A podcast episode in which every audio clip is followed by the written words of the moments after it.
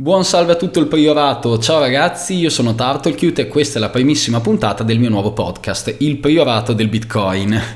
È una battuta per massimalisti attivi su Telegram, è un titolo abbastanza divertente e questo podcast tratterà gli argomenti a me più cari, ovvero Bitcoin, sicurezza, privacy e tutte le cose ad essi collegati. E vado abbastanza veloce perché questa prima puntata sarà abbastanza lunga, ci tengo soltanto a fare due piccole premesse. Il podcast inizierà con una miniserie di 6 puntate in cui assieme a Giacomo Zucco, famoso bitcoiner a livello italiano, internazionale, divulgatore, tantissime cose, andiamo a ripercorrere tutta quella che è la storia di Bitcoin dalla tra virgolette preistoria, quindi a tutte le idee che l'hanno reso possibile, i movimenti culturali, politici eccetera, al diciamo suo sviluppo, la creazione, i vari aggiornamenti nel tempo, i fatti principali fino ad arrivare al presente e anche alle idee future, quindi dove si potrà spingere il protocollo Bitcoin negli anni a venire. Tutto questo in 6 puntate di circa un'ora. Nella prima sforeremo abbondantemente questa durata in quanto è una puntata densa di contenuti. Vorrei anche ringraziare calorosamente Bitcoin Voucher Bot, che è l'azienda che ha reso possibile questa miniserie iniziale, nonché mecenate appunto di questi primi 6 episodi. Quindi per chi non lo conoscesse, Bitcoin Voucher Bot è un bot su Telegram che permette l'acquisto di voucher Bitcoin Lightning Network, Bitcoin on Chain e anche alcuni servizi come per esempio gift card di alcune VPN oppure swap fra i vari layer di Bitcoin, quindi Lightning, Liquid, on-chain eccetera, tutto in maniera no KYC. Quindi se ci tenete la vostra privacy, se non volete lasciare documenti ad aziende, exchange che ormai sono esseri antichi, dinosauri in questo mondo che sempre di più si orienta alla libertà e alla privacy, vi consiglio di dare un occhio a questo servizio. Potete trovare il link direttamente nella descrizione, quindi nelle note dell'episodio del podcast, oppure vi basta cercare su Telegram @Bitcoin Voucher Bot. Se vi interessa acquistare Bitcoin o Voucher Lightning fino a 900 euro al giorno, grazie alla legge svizzera, potete farlo comodamente da Telegram senza lasciare ulteriori metadati, che sono dati che si rilasciano quando si naviga sul web. Potete acquistare tranquillamente da lì e fare i vostri test nel caso vi piaccia. Quindi un ultimo ringraziamento a Bitcoin Voucher Bot e a Massimo, che è un amico e nonché fondatore di questo servizio, e vi lascio la prima puntata del podcast dato che sarà molto densa di contenuti. Ciao ragazzi, da Turtlecute è tutto, buona puntata.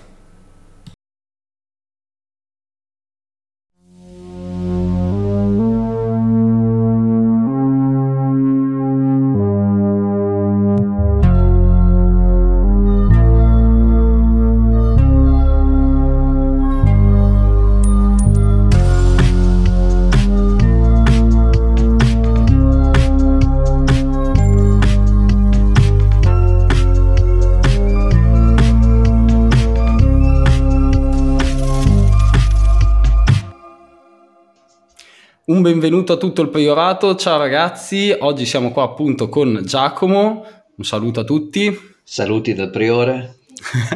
Abbiamo invitato subito il capo massimo del priorato alla prima puntata per iniziare col botto, e nella puntata di oggi si vanno a trattare quelle che sono tutta la storia antecedente che ha portato, quindi tutti gli ideali, i fatti, gli sviluppi, i movimenti che hanno portato a quello che è Bitcoin, quindi alla creazione stessa di Bitcoin, a tutti i vari componenti che ha assemblato assieme a Satoshi Nakamoto e che aveva all'interno della testa quando ha pensato e idealizzato Bitcoin.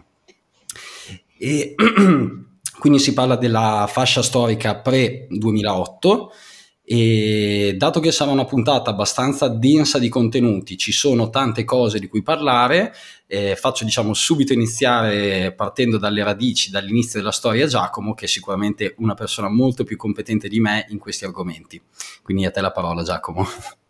Va bene, cominciamo perché effettivamente c'è tanta roba. Allora, molti di voi non sanno che esiste una preistoria di Bitcoin, magari pensano che la storia di Bitcoin nasca nel 2008 e magari proceda addirittura con le shitcoin. In realtà Bitcoin non è il punto di partenza, ma è il punto di arrivo di una ricerca lunghissima. Chi di voi conosce un po' della preistoria di Bitcoin, che oggi comunque tratteremo, potrebbe essere familiare con un'immagine un'immagine con una freccia, anche tu la stavi indicando prima, questa freccia temporale che parte dal 1973, la data in cui è stato inventato, diciamo così, internet, ovvero il protocollo TCP/IP 1973-74, fino ad arrivare effettivamente al 2008 con la pubblicazione del paper, del white paper di Bitcoin e peer-to-peer electronic cash system di Satoshi Nakamoto. In realtà io proporrei di partire addirittura più indietro, nel senso che questa freccia è fatta molto bene, ci sono un sacco delle cose che tratteremo oggi. Potete trovare una versione anche fatta dall'italiano Italian Satoshi, che su bitcoinstan.io/prehistory vi mette tutte queste milestone che sono segnate nel grafico, nel famoso grafico, e vi mette il link al documento originale. Questo grafico è stato originariamente disegnato da Ansel Lindner, e lo potete trovare su Twitter, dove l'ha pubblicato la prima volta. E per la comodità di tutti metteva tutto questo nelle note dell'episodio, così potete raccogliere tutte le fonti e guardarle con calma poi, diciamo, da soli, in modo da integrare la puntata. Esatto, non dovete trascrivere in tempo reale tutto quello che diciamo, potete usare dei riferimenti nelle note, bravissimo.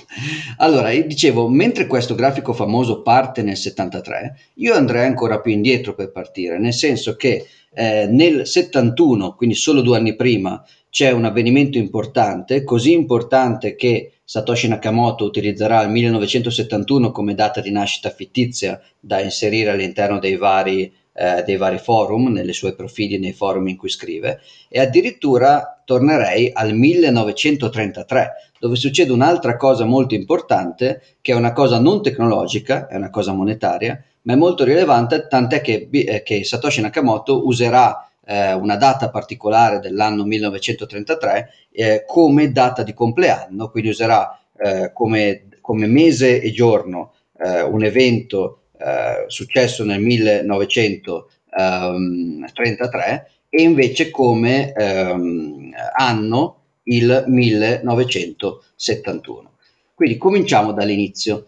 Nel 1933 viene firmato da Franklin Delano Roosevelt un ordine esecutivo, che è appunto l'ordine esecutivo 6102, e infatti viene firmato il 5 aprile, che è la data di nascita ufficiale scelta da Satoshi Nakamoto in maniera simbolica. Non solo, c'è addirittura chi arriva a dire che 6102, che è il numero dell'ordine, invertito fa 2016, che è esattamente il numero di blocchi oltre i quali arriva la difficulty adjustment di Bitcoin. Quindi potrebbe essere un'ennesima easter egg da parte di Satoshi Nakamoto. Che cosa dice questo ordine esecutivo? Dice che la moneta che è sempre stata usata dagli americani in forma diretta tramite dobloni e monetine, o in forma indiretta tramite banconote rappresentative di un collaterale, l'oro, viene improvvisamente proibito per usi privati, viene confiscato dal governo federale americano, tutto l'oro di tutti i cittadini americani. Questa cosa avviene un giorno con l'altro. Oggi si discute di Bitcoin, di possibili futuri scenari di ban o di confisca, e alcuni rispondono sì, ma adesso ci sono dei precedenti in cui gli Stati Uniti hanno detto che in realtà Bitcoin va bene.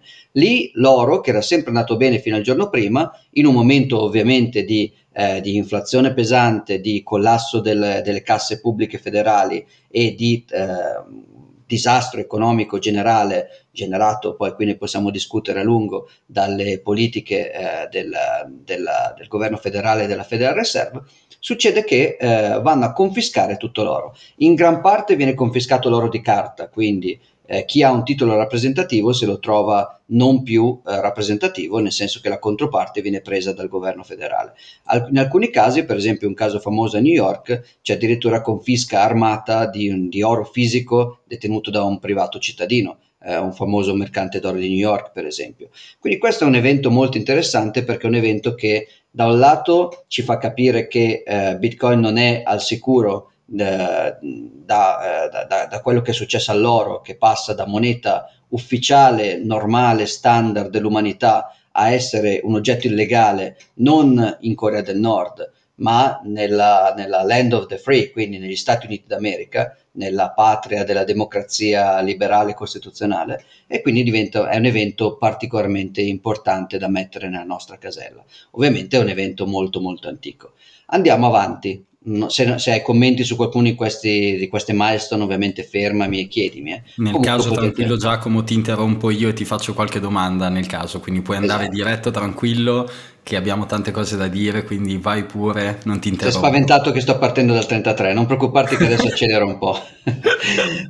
Nel 36, visto che l'immagine famosa della Sailor Academy parte con l'invenzione di internet, è anche il caso di mettere un po' di date, secondo me, prima di andare verso il discorso della crittografia, sull'invenzione dei computer. Bitcoin non potrebbe esistere senza internet, ma non potrebbe neanche esistere senza i computer, senza la rivoluzione digitale. Quindi guardiamo un po' di date interessanti riguardo. Una data è il 1936, in cui Alan Turing pubblica un suo studio, un suo paper che si chiama On Computable Numbers, che sarà la base sostanzialmente della rivoluzione digitale, la base teorica di quella che sarà poi la rivoluzione digitale pratica, che esploderà e cambierà il mondo radicalmente a partire dagli anni 90.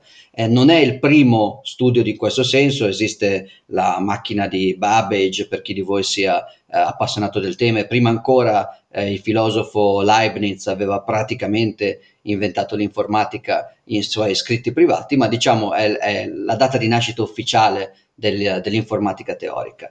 Nel 1938, sopra un sottomarino viene costruito il Torpedo Data Computer, che è il primo computer che funziona a impulsi elettromagnetici e non in maniera meccanica, quindi è il primo computer elettronico, diciamo così, anche se ancora analogico, serve per fare calcoli trigonometrici. Analogico vuol dire che non può essere adattato a fare qualsiasi computazione seguendo l'intuizione di Turing, ma viene usato soltanto per fare un tipo di calcolo preciso usando un sistema fisico.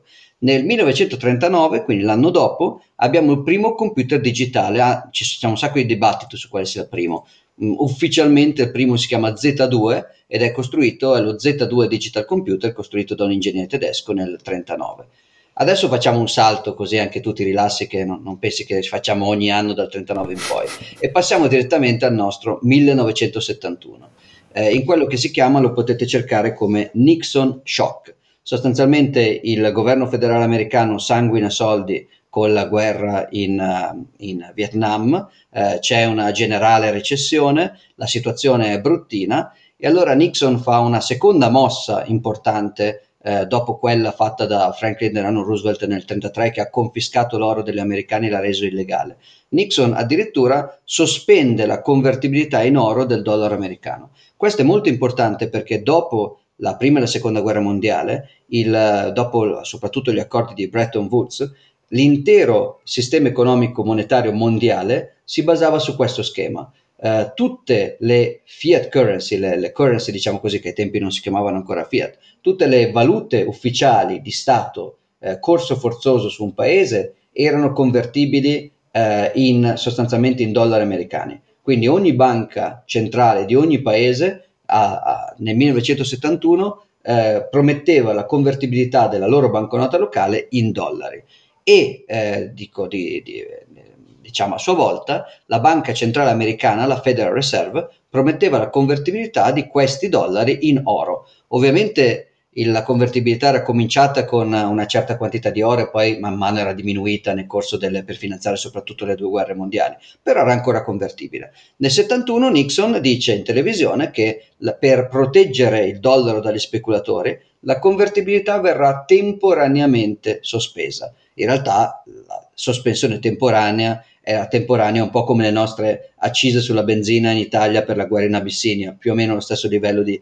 temporaneità. E quindi non sì, temporanea che è ancora sospesa oggi. È ancora sospesa oggi e non verrà ovviamente mai più, né potrebbe essere ormai reinserita, anche perché ormai l'oro detenuto in America non coprirebbe nemmeno un'unghia della massa monetaria emessa in dollari.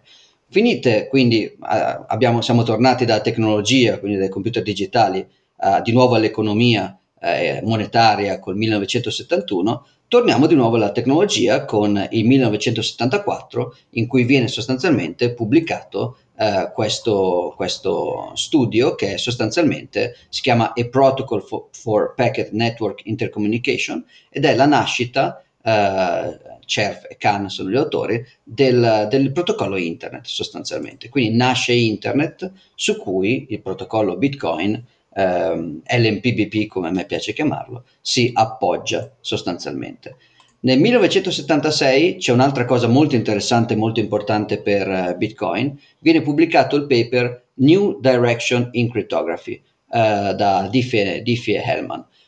Infatti la crittografia Diffie-Hellman è ancora usata come termine in molte pratiche criptografiche.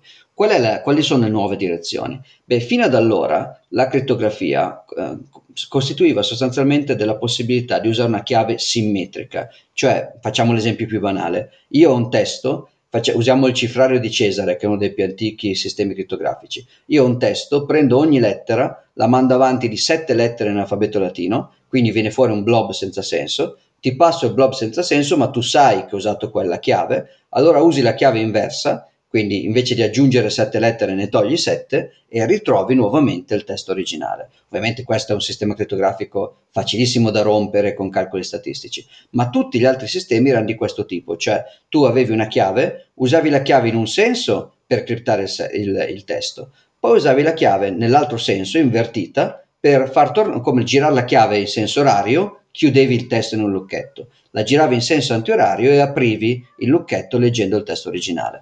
Questo però non era ottimo, perché voleva dire, specie per le comunicazioni su internet, quindi queste direzioni in crittografia hanno a che fare con lo sviluppo delle reti di comunicazione. Nelle reti di comunicazione io voglio mandare un testo a qualcuno senza potergli mandare una chiave, perché se qualcuno mi può leggere il testo e quindi devo crittografarlo, mi può leggere anche la chiave. Cosa dobbiamo fare? Che ogni volta che dobbiamo mandarci un testo crittografato, prima ci incontriamo personalmente per scambiarci una chiave e poi ci mandiamo i testi crittografati simmetricamente? Non ha senso.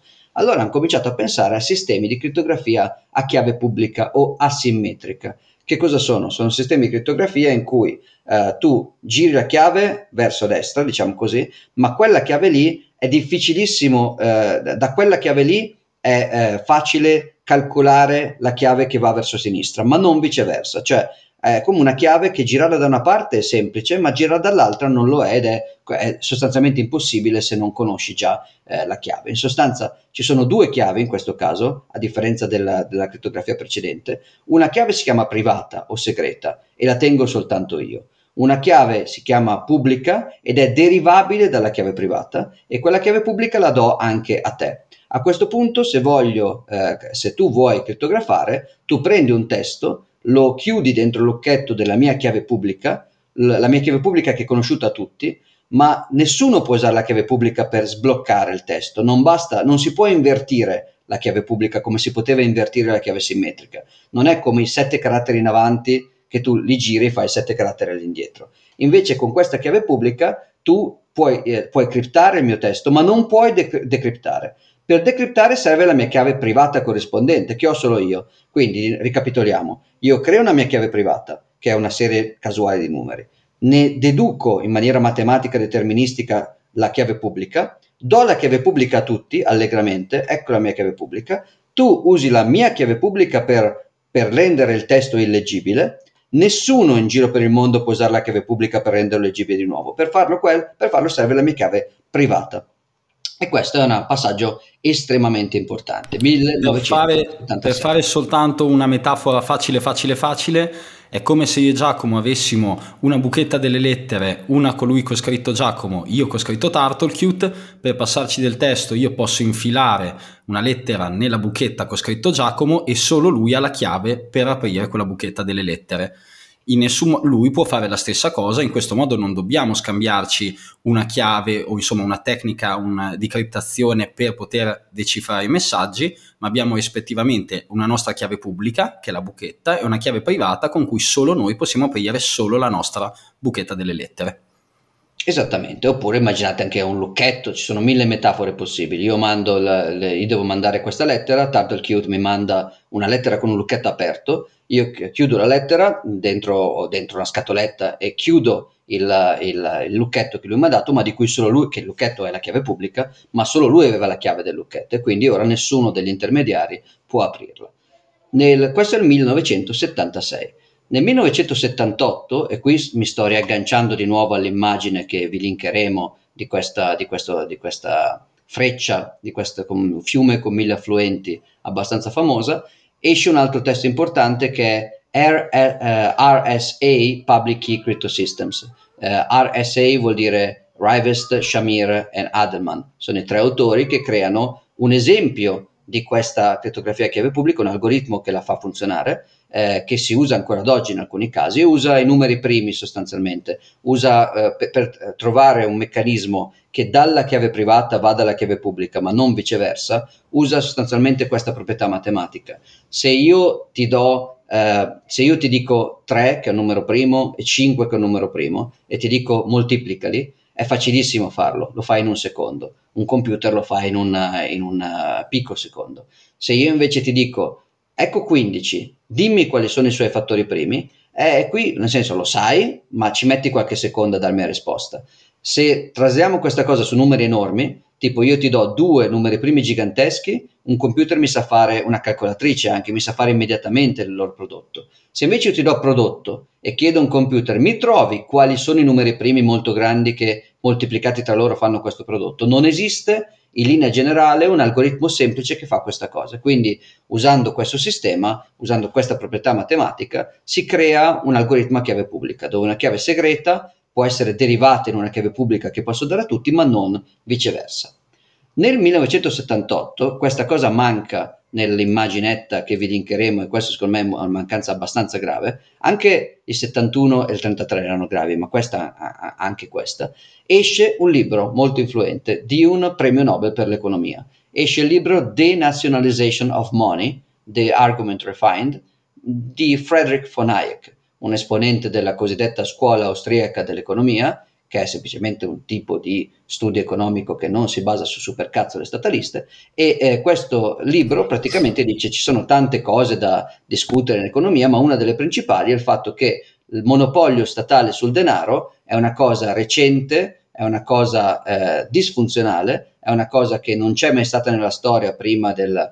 o comunque c'è stata solo in alcuni campi molto ridotti, come il monopolio sul conio per esempio, ma il monopolio totale che abbiamo oggi è una cosa senza precedenti e distruttiva, non ha mai fatto bene, ha sempre solo fatto male. Il denaro dovrebbe tornare ad essere emesso e scelto liberamente dagli attori del mercato e dalla società, senza alcun monopolio violento, senza alcuna centralizzazione che genera corruzione, crisi sistemiche, eccetera. Questo libro molto influente, anche perché se avesse scritto le stesse cose uno scappato di casa anarchico pazzo sarebbe magari stato verissimo, ma nessuno l'avrebbe considerato. Invece lo scriveva un premio Nobel, anche tra i più moderati nella cosiddetta scuola austriaca. Quindi l'argomento è interessante. Però Hayek, c'è anche una sua intervista alcuni anni dopo, si trova ancora una sua intervista su YouTube se la cercate, anzi magari Turtlecute può elencare anche quella che è molto carina, in cui Hayek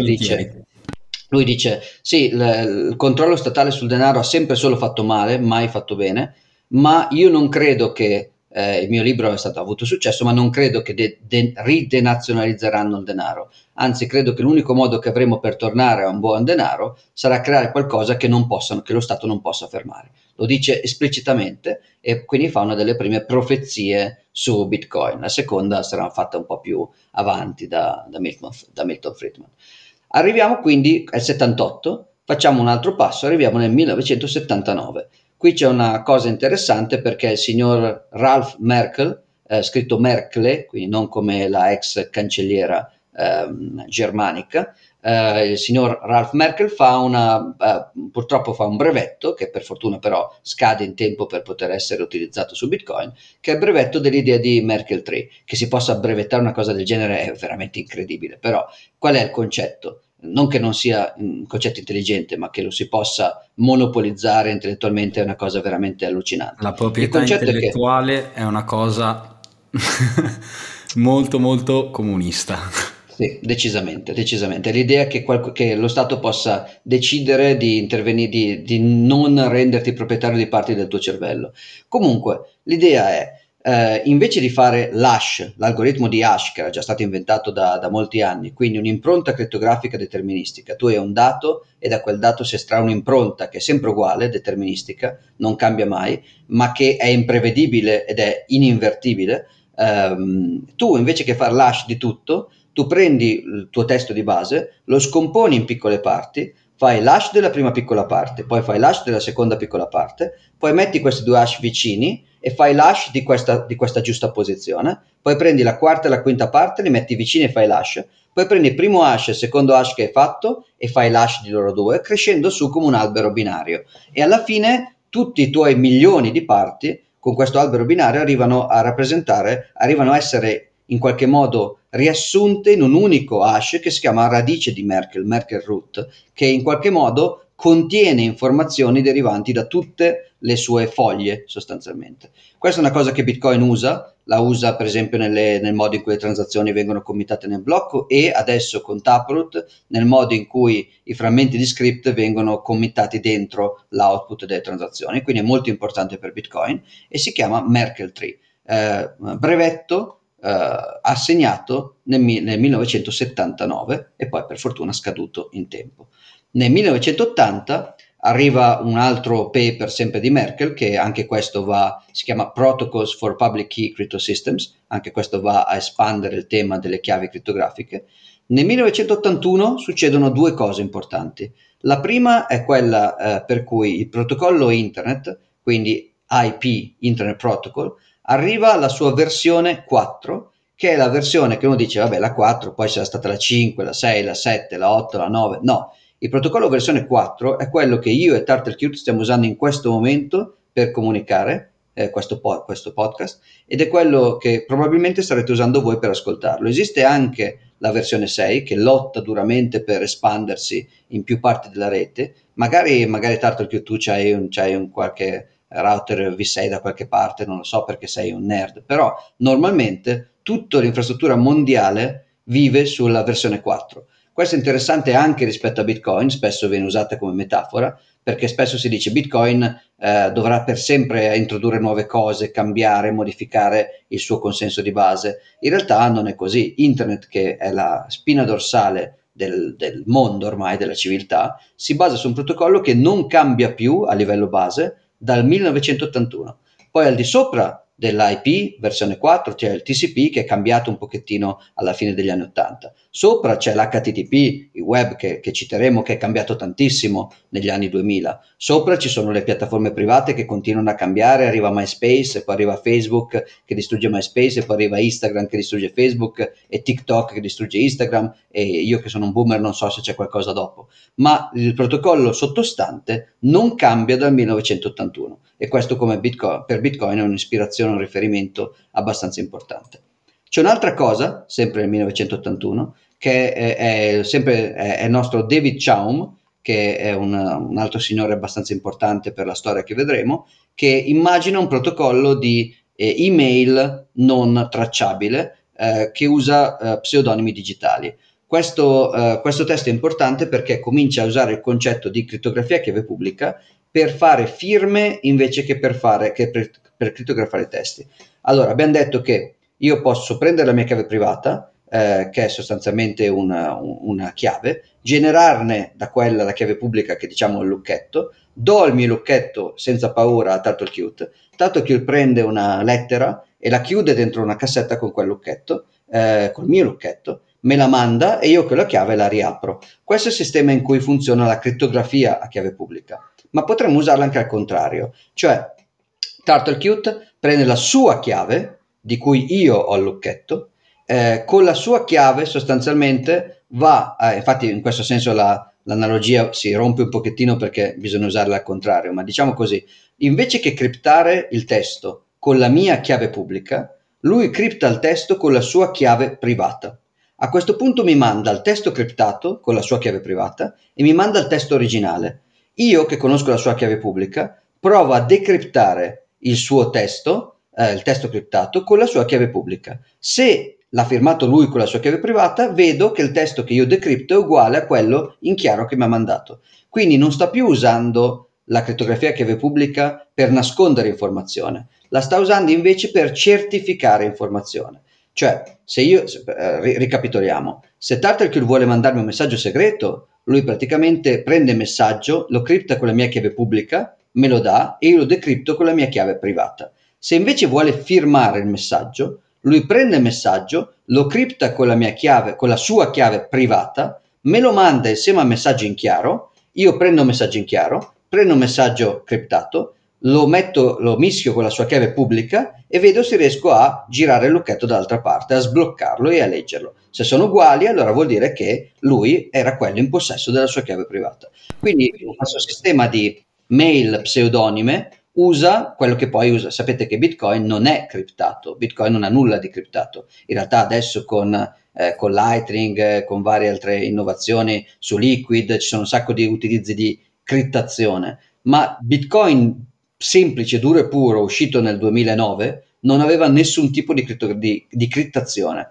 Usava la crittografia solo per firmare, per verificare firme e non invece per nascondere informazioni. Ovviamente si possono usare anche due cose insieme, tipo su Telegram, quello che, meglio ancora su Signal o su Element, quello che facciamo è mandarci messaggi firmati e criptati. Quindi io prendo un messaggio, lo cripto con la mia chiave privata così lo firmo e poi mando il messaggio criptato con la mia chiave privata insieme al messaggio in chiaro, il tutto lo cripto con la chiave pubblica di Turtlecute, così lui poi apre tutto e con la sua chiave privata sblocca il messaggio e lo legge e con la mia chiave pubblica sblocca la parte di firma e verifica che la firma sia vera.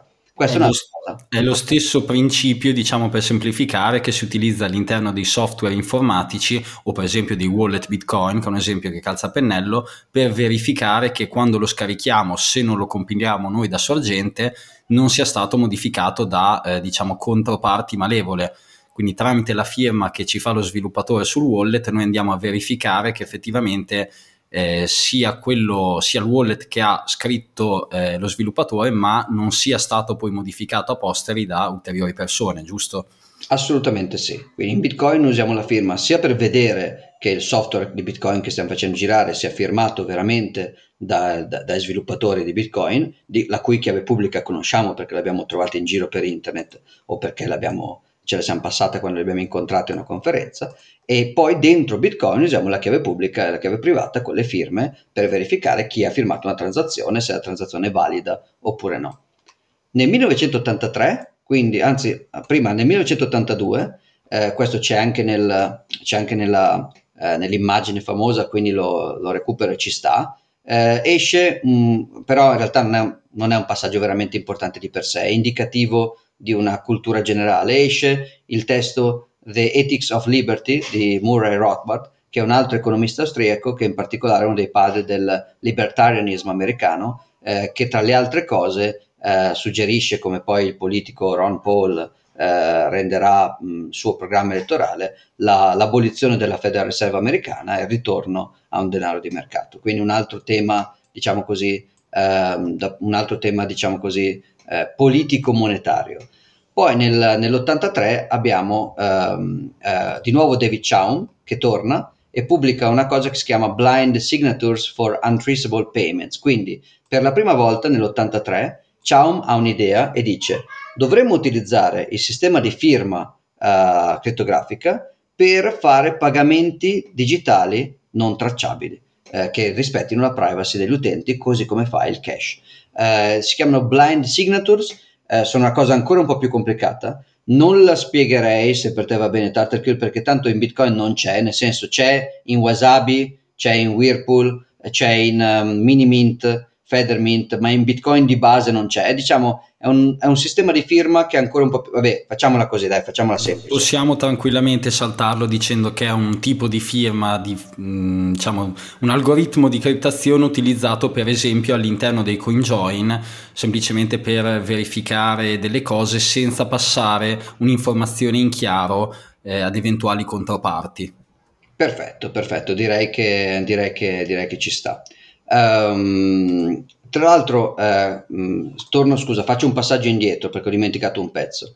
Nel 1980 ho parlato di Ralph Merkle, ma non ho parlato di un altro testo importante, forse anche più di quello di Rothbard in questo caso. Il testo più importante ancora si chiama The New Libertarian Manifesto, pubblicato da Samuel Edward Konkin III, ha un nome molto nobile, ma lancia quello che viene chiamato il pensiero agorista. Che cos'è l'agorismo? L'agorismo è un tipo di pensiero libertariano, anarchico, che però dice non dobbiamo concentrarci sul fatto di dire che la libertà è bella, la libertà va bene, lo Stato è brutto, ma dobbiamo costruire degli strumenti tecnici che ci permettano di battere lo Stato. Questo è un punto molto importante, l'agorismo è poi la base di quello che sarà, lo vedremo tra poco, il pensiero cypherpunk, eccetera. Quindi ciò che stiamo per raccontare in futuro, sotto profilo politico-culturale, deriva anche da questa cosa importantissima che è l'agorismo, quindi 1980, New Libertarian Manifesto. E poi pian piano ci sono altre cose come per esempio appunto Rothbard e altri. Dicevo, nell'81 l'abbiamo già detto, nell'82 esce Rothbard, nell'83 le Blind Signatures. Andiamo nel 1985, molto brevemente. Nel 1985 esce il testo Elliptic Curve Cryptography di Neil Koblitz e praticamente è un nuovo modo diverso da RSA di per fare firma a chiave pubblica, cioè è lo stesso principio che abbiamo spiegato prima, non cambia, ma invece che essere fatto con i numeri primi che si moltiplicano è fatto con una cosa che si chiama curva ellittica su campi finiti. È una roba più complicata, non vi serve sapere i dettagli se non siete appassionati di criptografia, vi serve sapere che è un nuovo modo un po' più efficiente per fare la cosa che discutevamo prima. Spostiamoci dal 1985 al 1988. Qui esce una cosa che si chiama The Crypto Anarchist Manifesto, a firma di Timothy May, che è un personaggio molto importante di tutta la storia che stiamo per raccontare e che racconteremo da qui in avanti. Timothy C. May, è un anarchico, ma è come Konkin III, è un agorista, cioè lui non dice soltanto è giusto che non ci sia una casta di mafiosi che decide cosa potete fare o cosa non potete fare, dice è giusto creare degli strumenti per ricavarci la libertà senza che ce la concedano dall'alto. Non è questione di votare per chiedere per piacere di darci la libertà, è questione di trovarcela con degli strumenti. Che cos'è il movimento criptoanarchico? Il movimento criptoanarchico dice, la riassumo in maniera un po' brutale, nel mondo normale, quello che viene chiamato meat space, nel mondo della carne, cioè nel mondo fisico, lo Stato ci controlla, e già diceva così nell'88, figurati cosa direbbe oggi. Ma nel mondo digitale, nel mondo di internet, dove noi, nel mondo delle telecomunicazioni digitali, grazie alla crittografia e grazie alle nuove scoperte crittografiche, lo Stato non ci potrà controllare. Se noi sviluppiamo gli strumenti giusti, noi potremo creare dei nomi, degli pseudonimi, dei NIM, delle identità, quante ne vogliamo per ciascuno, e potremo scambiarci idee, servizi e prodotti senza che nessuno ci possa fermare. Perché? Perché il potere statale si basa sul fatto, la legge statale si basa sul fatto che se tu fai qualcosa io posso venire a casa tua a imprigionarti, se tu resisti all'imprigionamento ti ammazzo, ma se tu non sai dove abito e dove sono e dov'è la mia famiglia da catturare e torturare, tu non puoi farmi niente, non puoi impormi nulla dalla Corea del Nord fino all'Iran, fino agli Stati Uniti, tu non puoi impormi nulla perché non sai chi sono, puoi soltanto criticare le mie idee ma non puoi fisicamente aggredirmi per le mie idee. Quindi questo è il criptoanarchismo e vi invito a leggere questo Crypto Anarchist Manifesto anche per chi di voi non ritrovasse queste idee politicamente repellenti. Se volete capire Bitcoin dovete capire queste idee, anche se siete dei fascisti, dovete capirlo perché altrimenti non sapete qual è il vostro nemico che avete di fronte. Quindi leggetevelo anche se siete dei nazi o comunisti, che poi è la stessa cosa. Andiamo dall'88 fino all'89. Qui il nostro amico David Chaum, che abbiamo già incontrato, crea una società che si chiama DigiCash, che vuole creare un cash digitale sfruttando la crittografia a chiave privata e pubblica e sfruttando la firma blind, la firma cieca. Non descriviamo bene come funziona. Di nuovo, questa tecnologia torna utile oggi in Bitcoin per fare Wasabi, per fare Whirlpool, per fare le Fedimint, per fare Cashew, che è una cosa che è appena stata creata, ma in Bitcoin in quanto tale non serve questa tecnologia. È una tecnologia centralizzata, non è open source. David Chaum crea un brevetto, quindi nessun altro può fare questa cosa se non la fa lui. Crea un brevetto e soprattutto non ha una valuta nativa digitale, cioè si basa sulla valuta fiat. L'idea di DigiCash è che una banca emette un assegno digitale per la prima volta e che le persone che ricevono questo assegno sulla loro chiave pubblica lo possono girare sulla chiave pubblica delle altre persone, quindi c'è privacy come cash, il double spending è evitato dall'ente centrale, dal server centrale, ma grazie a questa firma crittografica blind riesce a evitare di sapere chi sta pagando chi, ma sa che qualcuno è stato pagato e quindi evita la doppia spesa, evita il double spending, che sarà la cosa più importante che poi il paper di Satoshi nel 2008 riuscirà ad evitare. Quindi abbiamo un server centrale che usa una tecnologia closed source che si basa sulle banche, quindi non è ancora una cosa simile a Bitcoin, ma l'idea comunque che dia almeno alle persone la stessa libertà del cash. Quindi se Turtlecute deve pagarmi, mi chiede la mia chiave pubblica, io ne genero una al momento, non è il mio indirizzo IBAN unico e ufficiale, ne genero una al momento e lui mi gira un messaggio che dice che ora quei soldi sono intestati alla mia chiave pubblica e firma con la sua chiave privata. Io devo spendere verso Alice, firmo con la mia chiave privata verso la chiave pubblica di Alice e così via, come girarsi un assegno in digitale. Poi 1990, qui arriva il signor Schnorr, e il signor Schnorr sostanzialmente che è un altro individuo importante nella nostra storia, crea un'altra patente, un altro brevetto, questa volta su un tipo pratico di firma che usa la curva ellittica, quindi crittografia curva ellittica, e lui brevetta un tipo di firma semplice, bello, che funziona bene, con alcune caratteristiche tipo la dimostrabilità della sicurezza dal punto di vista di prova formale, la aggregabilità delle firme, cioè se io firmo un testo con la mia chiave privata e Turtlecute firma lo stesso testo con la sua chiave privata, se sommiamo le nostre firme, che sono due numeri, se le sommiamo, il numero che risulta è una firma valida per la chiave pubblica, che è la somma delle nostre chiavi pubbliche, e questo sarà importante in Bitcoin. Ora questa cosa esiste in Bitcoin ed è importante per esempio per Taproot e per altre tecnologie abbastanza importanti. Perché la possiamo usare? Perché nel 2008 è scaduto il brevetto, quindi si è potuto finalmente cominciare a sperimentarci sopra senza rischio di subire violenze statali per la violazione del brevetto. Chiaramente Satoshi poteva già usarla nel 2008-2009, ma non è buona norma usare una roba nuova, non sperimentata, su cui nessuno ha mai... cioè Satoshi avrebbe potuto prendere sto paper degli anni 90 e nel 2008 inventarsi l'implementazione da zero. Invece Satoshi non era uno shitcoiner e ha preso quello che funzionava testato sul campo di battaglia, che era un algoritmo un po' più brutto che si chiamava ECDSA, Elliptic Curve Signature Algorithm, e sostanzialmente è un algoritmo un po' più brutto perché non è dimostrabile la sicurezza, è un po' più inefficiente, chiavi più grosse, più lenti da verificare, e soprattutto è anche un algoritmo che non permette di aggregare le firme, quindi le firme non possono essere aggregate. Nel 2008 il brevetto sulla firma di Schnorr, che è difficile da scrivere, si scrive SCHNORR se volete cercarlo, il brevetto scade e quindi Satoshi può in teoria implementare la firma di Schnorr, che è molto più bella della firma ECDSA per varie ragioni che abbiamo elencato, ma non lo fa perché non esiste di mandare in produzione un sistema importante che si basi su una roba nuova, mai sperimentata, mai rivista, senza audit, senza peer review, senza test sul campo di battaglia. Quindi usa la vecchia criptografia di ECDSA, che è un po' peggiore, e Bitcoin nasce con quella, e solo recentemente con l'arrivo di Taproot facciamo un fork, ma di cui parleremo poi nella puntata relativa, in cui introduciamo la firma di Schnorr, con cui possiamo fare cose molto belle. Quindi nel 1990 il signor Schnorr crea questo brevetto. Nel 1991 succedono due cose.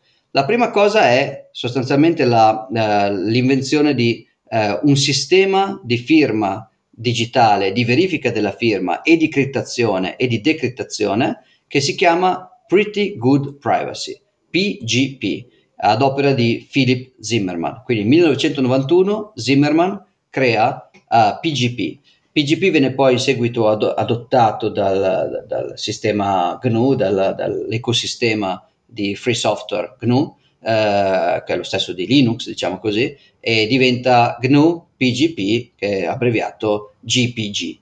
Quindi GPG è l'implementazione GNU di PGP, che vuol dire Pretty Good Privacy. Quindi quando voi sentite oggi parlare di ha firmato con la sua chiave PGP, è la chiave pubblica e privata di cui stavamo parlando, ma con la differenza che è implementata con quel sistema molto complesso, con persone che si scambiano chiavi, di qui, di là, quindi è molto usato ed è molto complesso. Tuttora, se volete mandare messaggi a Turtlecute o Giacomo, sono disponibili online, oppure potete chiedergli in privato le loro chiavi pubbliche PGP, in modo da poter parlare nella totale sicurezza, con la totale privacy all'interno dei vostri messaggi. Quindi, nonostante sia stato inventato ormai 30 anni fa, questo algoritmo è ancora utilizzatissimo oggi ed è una delle basi per la messaggistica con massima privacy disponibile tuttora. Esattamente, sistemi come Keybase vi permettono diciamo, persone come Turtlecute usano PGP in maniera seria, invece persone più come me, che sono un po' più cialtrone, magari usano sistemi come Keybase, che facilita. Se volete provare a giocare con PGP senza usare i comandi Linux nativi, potete per esempio andare su Keybase. Purtroppo è un servizio shitcoin, ma non credo ci sia niente di meglio a livello di utente semplice. Sperabilmente arriverà qualcosa di meglio. Guardate, so io ne parlo già nei miei canali, faccio un piccolo taglio e lo affronteremo anche in qualche podcast, futuro episodio in cui sarò senza Giacomo. Ci sono anche delle implementazioni mobile per esempio messaggiare su Telegram o così, odierne, facilissime da utilizzare in due click, grafiche. Ottimo. Quindi per fortuna, nonostante la tecnologia sia degli anni 90, si è evoluta poi l'esperienza utente, come speriamo faccia Bitcoin. Benissimo, benissimo.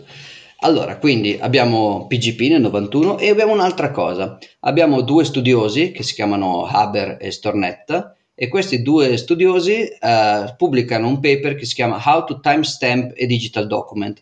Questo sarà un paper che viene citato da Satoshi Nakamoto. In realtà qui c'è tutto un discorso da fare, ma lo faremo nella puntata in cui parleremo del white paper. Quello che fa Bitcoin, giustamente Peter Todd si triggera sempre quando viene chiamato timestamping server. Satoshi lo chiama timestamping, ma non è esattamente timestamping. Quello che Haber e Stornetta scoprono e elaborano nel 91 è un sistema per provare l'esistenza di un documento in un certo tempo.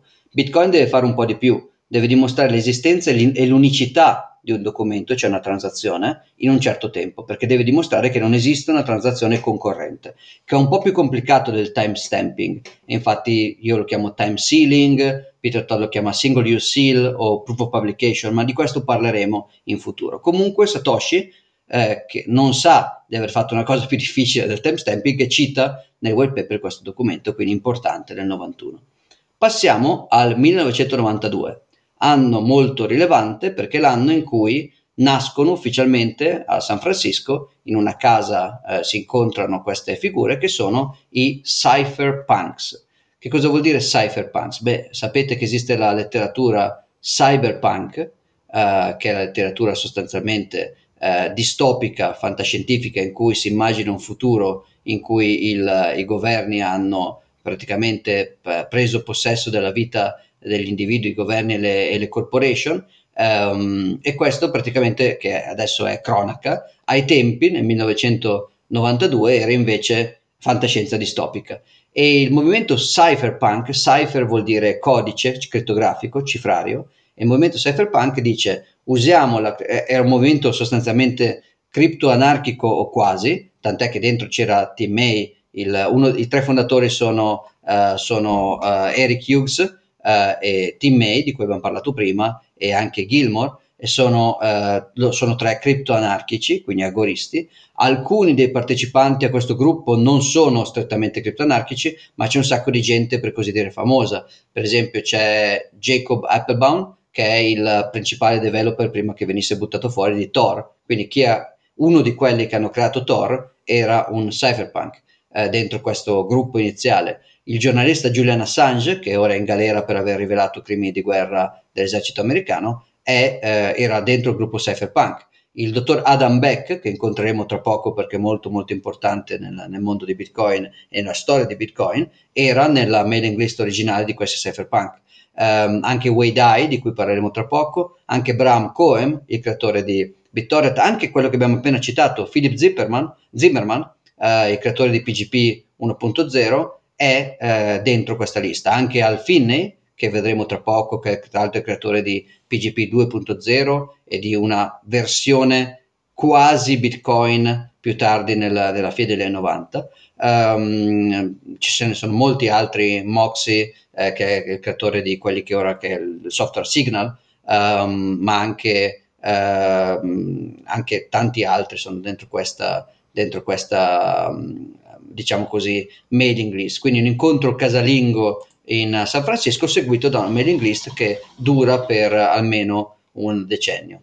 Il 92 è importante anche perché esce, inventato da Tim Berners-Lee al CERN di Ginevra, esce praticamente l'idea di protocollo on top di TCP, il quale a sua volta è on top di IP, quindi l'Internet Protocol con sopra i canali di comunicazione diretti del Transmission Control Protocol, al di sopra dei quali c'è il Hypertext Transmission Protocol, HTTP, che è alla fine il web, l'internet che usiamo oggi sui browser, e anche le nostre applicazioni usano web API, quindi il web, il famoso www, nasce nel 1992 ed esplode pochi anni dopo con l'arrivo dei primi browser e con la commercializzazione dei domini, eccetera, eccetera.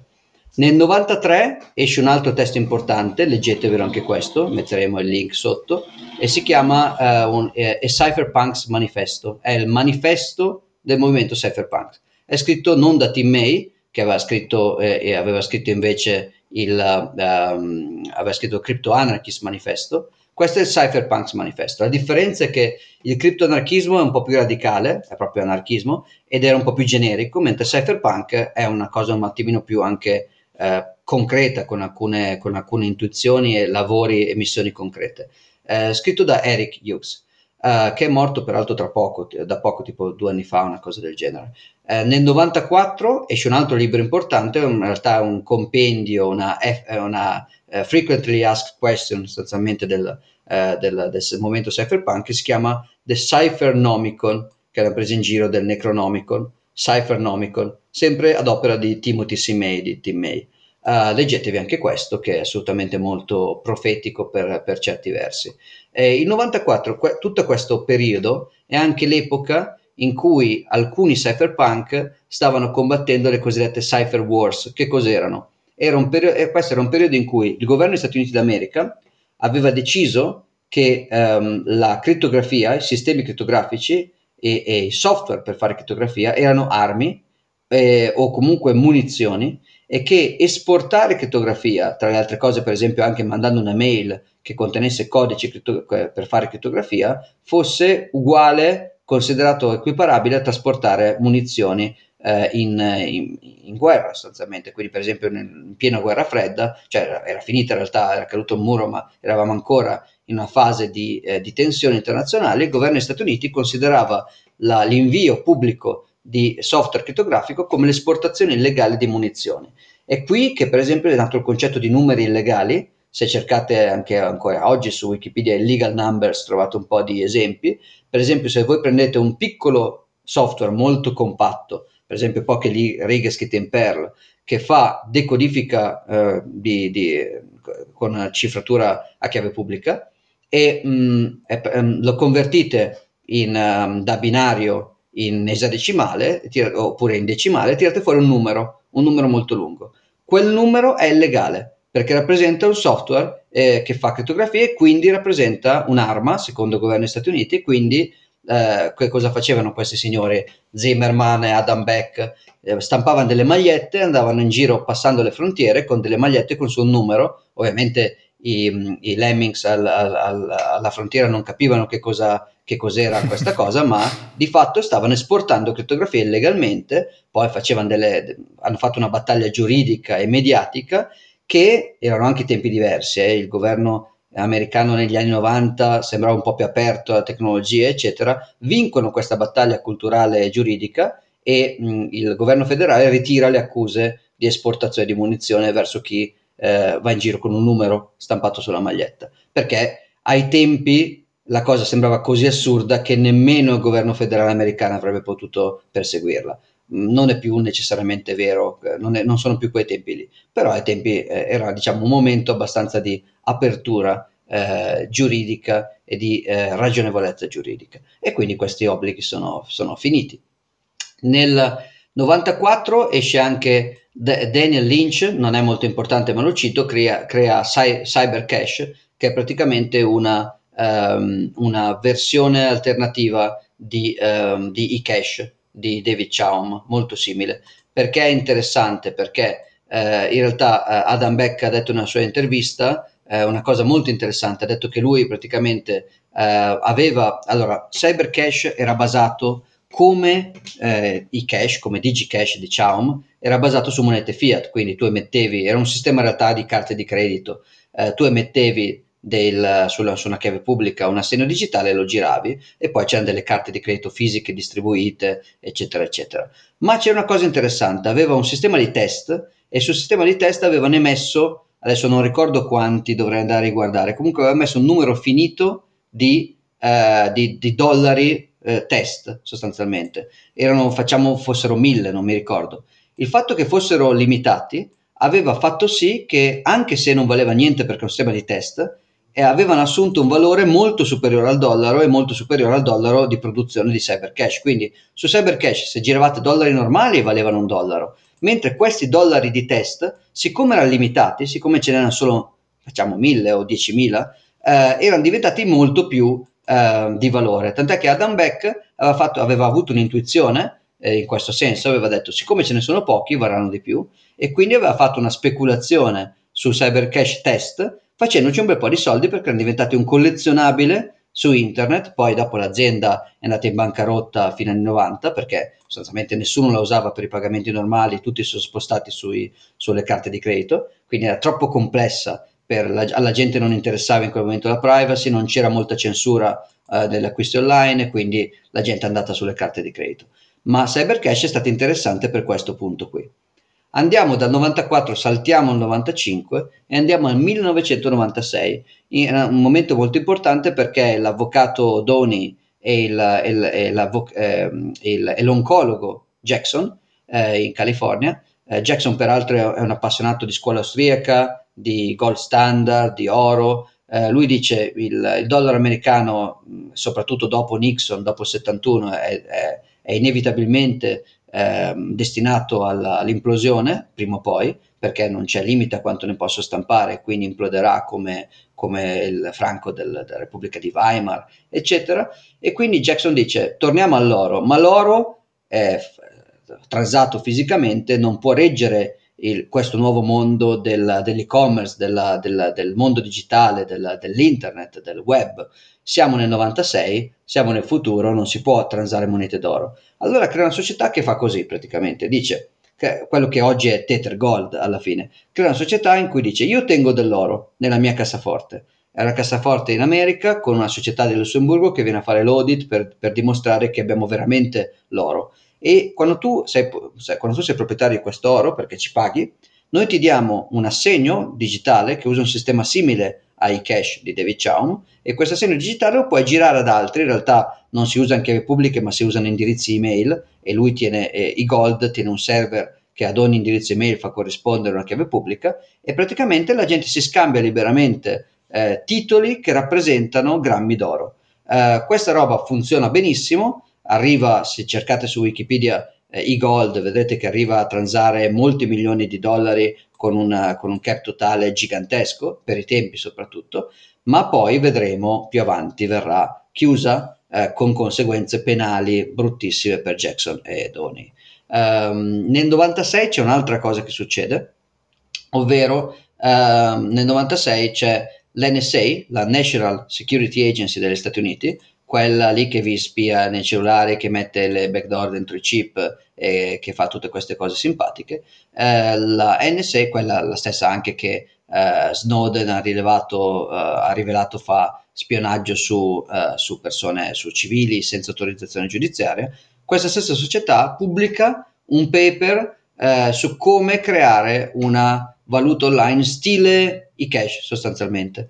Questo non è un paper particolarmente innovativo, non introduce, lo linkeremo, non introduce, gli autori si chiamano Lowe, Sabet e Solinas, è della divisione criptologica dell'NSA, non introduce particolari novità, ma fa un overview delle tecnologie presenti dai cash in poi per immaginare come creare non un sistema decentralizzato, ma una mint, quindi diciamo così, una zecca centrale digitale, stile società di David Chaum o di CyberCash.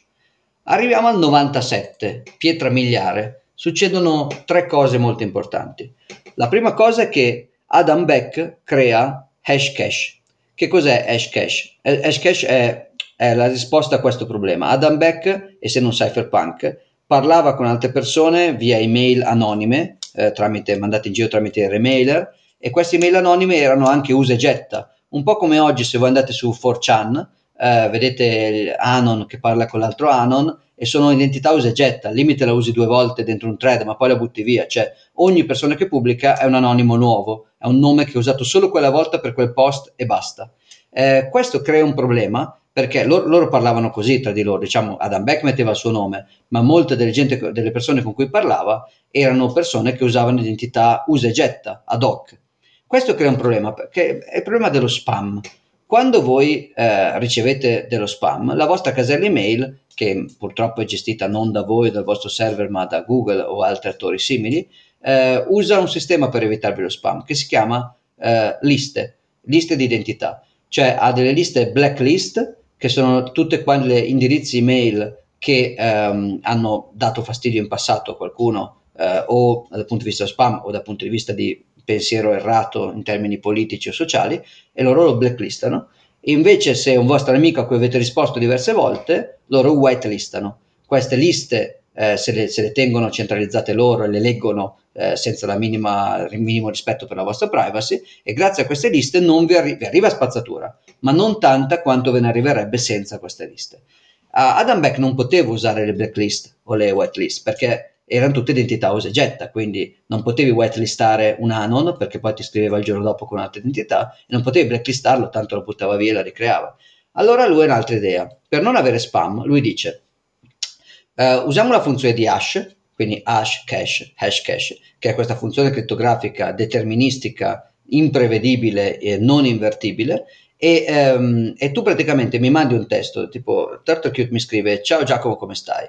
con la data di oggi, e fa l'hash di questo messaggio. Se l'hash di questo, e mi manda il testo e l'hash. Se l'hash di questo messaggio è comincia con 0, io lo leggo, altrimenti non lo leggo. Allora che cosa deve fare Turtlecute? Deve scrivere "Ciao Giacomo, come stai? Data di oggi, mio indirizzo", e poi deve fare l'hash. Se l'hash comincia con 0 mi manda il messaggio e il mio client lo leggerà. Se non comincia con 0 invece ci aggiunge un numerino finale, un 1 per esempio, e riprova. Se adesso finisce con 0 me lo manda, altrimenti ci metto un 2 e riprova. E così via, 3, 4, 5, 200.000, 300.000, 564 e così via, finché non trova il numerino che fa arrivare l'hash a 0. Questa roba qui, che ovviamente la riconoscete, è una proof of work di Bitcoin, tant'è che Hashcash, il paper di Hashcash del 97 è citato da Satoshi Nakamoto come base per la costruzione di Bitcoin, perché è sostanzialmente la base della nascita di Bitcoin. Questo Hashcash chiaramente, questo tentativo non viene fatto a mano ovviamente, non è che Turtlecute deve scrivere a mano 1, 2, 3, il suo software fa automaticamente tentativi, il suo processore farà tanti tentativi automaticamente, quando trova il numerino giusto me lo invierà. Ovviamente io posso settare la difficoltà, se io ricevo ancora troppo spam posso dire al mio client che accetterò soltanto messaggi con 2 zeri, ovviamente la difficoltà non è raddoppiata ma è quadraticamente più alta. Se ricevo ancora troppo spam chiederò messaggi che siano hashabili con davanti all'hash 3 zeri addirittura, e quindi se Adam Beck continua a ricevere troppo spam alza la difficoltà, può mandarlo a 3 zeri e quindi la alza ulteriormente. Se invece riceve troppe poche email e si sente solo può abbassare la difficoltà e ricevere e rendere più facile scriverli. Un'idea simile, teorica, non implementata ma simile, che era to require a user to compute a moderately hard but not intractable function, quindi richiedere all'utente di calcolare una funzione non intrattabile ma abbastanza difficile come strumento anti-spam, era già stata proposta da 2 studiosi, Chintz at Work e Moninaur, nel 1992 nel paper Pricing via Processing or Combating Junk Mail. Quindi non era la prima volta che nasceva questa idea. Questa idea è stata pubblicata da Adam Beck nel 97 con anche un software che la implementava, ma nel 92 era già nato, c'era già stata un'idea sostanzialmente di simile a livello accademico, a livello teorico. Da quello che sappiamo l'idea di Adam Beck è stata indipendente perché questo paper non aveva avuto particolare diffusione. Sempre nel 97 abbiamo un altro cypherpunk che si chiama Nick Szabo, che pubblica un altro testo che è molto importante perché è quello in cui per la prima volta si parla di smart contract.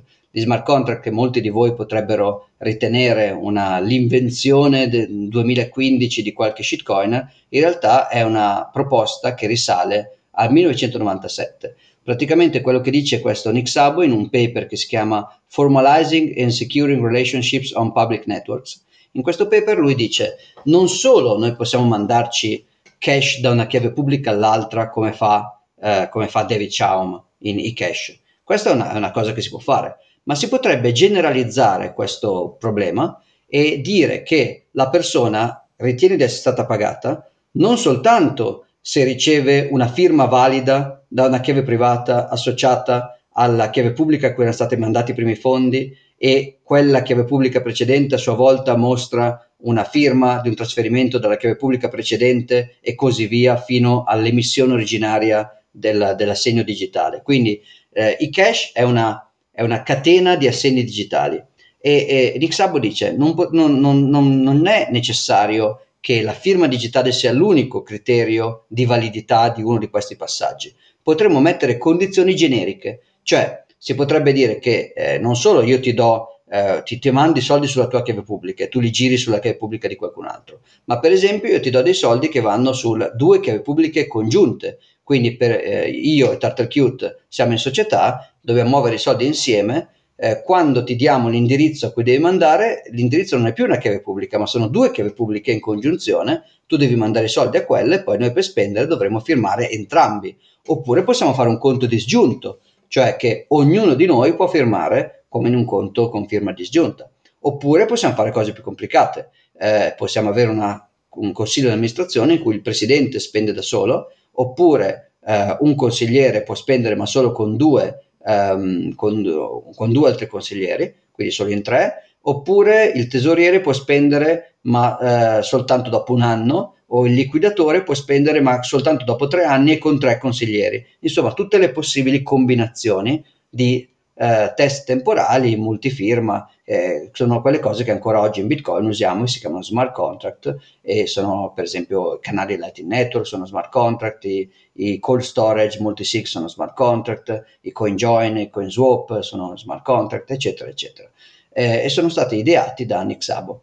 Ovviamente il termine ai tempi era un po', non c'era ancora Bitcoin, quindi il termine si generalizzava l'idea di David Chaum di trasferire soldi a una chiave pubblica usando solo la firma come prova. Lui diceva no, usiamo funzioni teoricamente più complesse, ma c'era molta ancora poca chiarezza sul termine, tant'è che la domanda era la domanda che ne esce se leggi oggi quei testi è ma quindi una macchinetta per la Coca-Cola che se metti soldi automatizza il fatto che ti dà Coca-Cola è uno smart contract, o un telepass è uno smart contract, cioè la formalizzazione in quel caso indicava qualsiasi sistema automatico in cui un contratto finanziario veniva capito e automatizzato da una macchina, da un computer, o da un network informatico, da un network pubblico. Quindi in realtà era ancora molto agli albori come concetto. Poi Bitcoin lo implementa veramente nel suo sistema di contratto che si chiama script, e poi le varie shitcoin trasformano il termine in una buzzword che vuol dire tutto e niente, e diventa una cosa abbastanza tragicomica. Ma ai tempi aveva invece un suo senso. Sempre il 97 è un anno molto importante, il 98 è ancora più pazzesco, ma il 97 è molto importante perché esce un altro libro che si chiama The Sovereign Individual, l'individuo sovrano, libro di James Dale Davidson e di William Rees-Mogg. Consigliato, nel senso che è un libro chiaramente che ha il suo, ai suoi anni, è datato chiaramente, ma è molto profetico. Quello che questo libro sostanzialmente dice è che il mondo in cui gli stati nazionali controllano tutto sta volgendo al termine, perché internet sostanzialmente porterà la possibilità di scegliere dove vivere. L'individuo sovrano potrà andare in giro con diverse nazionalità, diverse residenze, diversi passaporti, e facendo così potrà fare shopping dello stato migliore. Lo stato non diventerà più il suo dominatore, ma diventerà sostanzialmente il suo provider di servizi. Questo sarà possibile grazie alla tecnologia, soprattutto internet, ma ci sono interi capitoli del Sovereign Individuals dove predice l'emergere delle valute digitali private in competizione tra loro, e addirittura il fatto che ci sia la possibilità di emersione di una valuta mondiale basata su internet. Quindi molto molto interessante anche questo. Quindi abbiamo detto Hashcash, Nick Szabo che inventa il termine smart contract, l'individuo sovrano, un libro molto influente e molto profetico su Bitcoin. E arriva un anno pazzesco, un annus mirabilis, che è il 1998. Nel 1998 Nick Szabo, di cui abbiamo visto prima, inventa una versione nuova, potenzialmente decentralizzata, di eCash. La chiama BitGold e non la pubblica, la descrive, ma la pubblicherà soltanto molto più tardi, nel 2005, in maniera completa, con un po' di esempi, ma... lì lancia un po' di idee, dice che ci sta lavorando e anticipa, diciamo, un po' di sneak peek, un po' di teaser sulla cosa a cui sta lavorando, ma non ci sono particolari dettagli sulla sua idea di BitGold, che vedremo nella sua versione 2005 qualcosa di estremamente simile a quello che oggi è Bitcoin, molto molto vicina. Mancavano alcuni pezzi, ma si stava avvicinando il cerchio il cerchio stava chiudendo sulla soluzione definitiva in maniera molto importante. Qui Nick Szabo crea l'idea di BitGold senza però pubblicare dettagli, e poi c'è un altro cypherpunk che si chiama Wei Dai, anche quello molto famoso, che pubblica invece un paper che si chiama B-Money, senza codice, solo l'idea di design, con due soluzioni possibili anche in quel caso per creare una sorta di e-cash decentralizzato completamente. L'idea è di usare la proof of work di Adam Beck come base per creare questa currency, ma poi propagarla in giro usando le chiavi pubbliche e le chiavi private, come nel caso di eCash.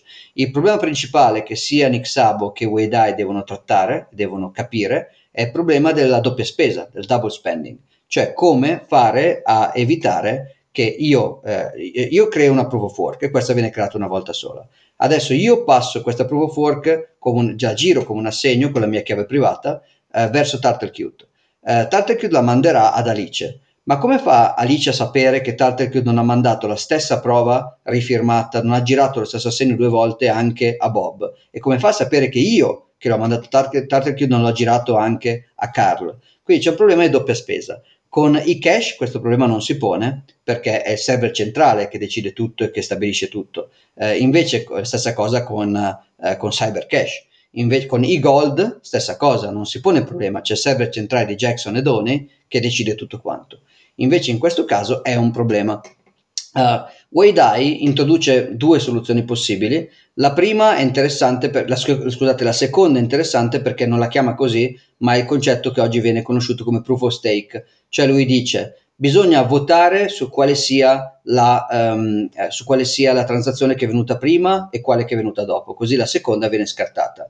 Però come facciamo a votare? Non possiamo fare che ogni nodo B-Money ha un voto, altrimenti semplicemente io prima mando i soldi a Turtlecute, poi creo 800 nodi finti, poi votiamo tutti che quella transazione è quella definitiva. Poi però creo 800 nodi finti e quelli votano invece sulla mia seconda transazione. A questo punto chi si unisce alla rete dopo vedrà come voto a maggioranza quello che è successo dopo, cioè non c'è modo di stabilire una cronologia in un sistema decentralizzato aperto. E questo è il problema. Allora la seconda soluzione che Wei Dai propone è dire: va bene, allora chi vota non vota che uno vale uno, ma vota con un sistema in cui deve mettere i suoi soldi digitali a stake, sostanzialmente a garanzia del suo voto, e poi il voto non si conta ma si pesa in base a quanti soldi ci hai messo, con dei sistemi di penalità se uno vota sbagliato, eccetera eccetera.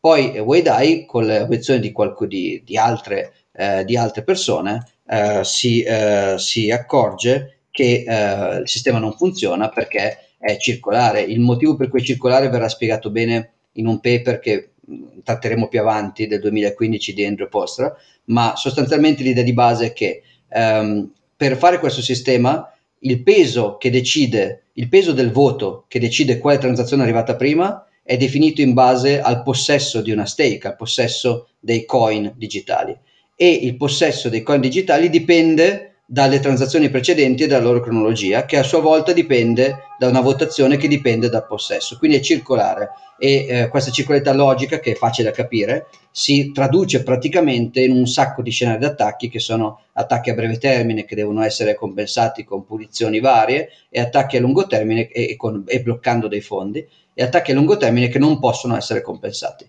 e che quindi porta necessariamente alla centralizzazione o all'introduzione di altri strumenti. Quindi la proof of stake senza questo nome viene proposta nel 98, quindi un anno molto importante, poi viene cassata e Wei Dai stesso accetta queste critiche come definitive, e si passa poi all'ulteriore, rimane aperto il tema del double spending, che verrà risolto solo da Satoshi nel 2008 con l'applicazione sempre della proof of work, non solo per creare i coin ma anche per impedirne la doppia spesa.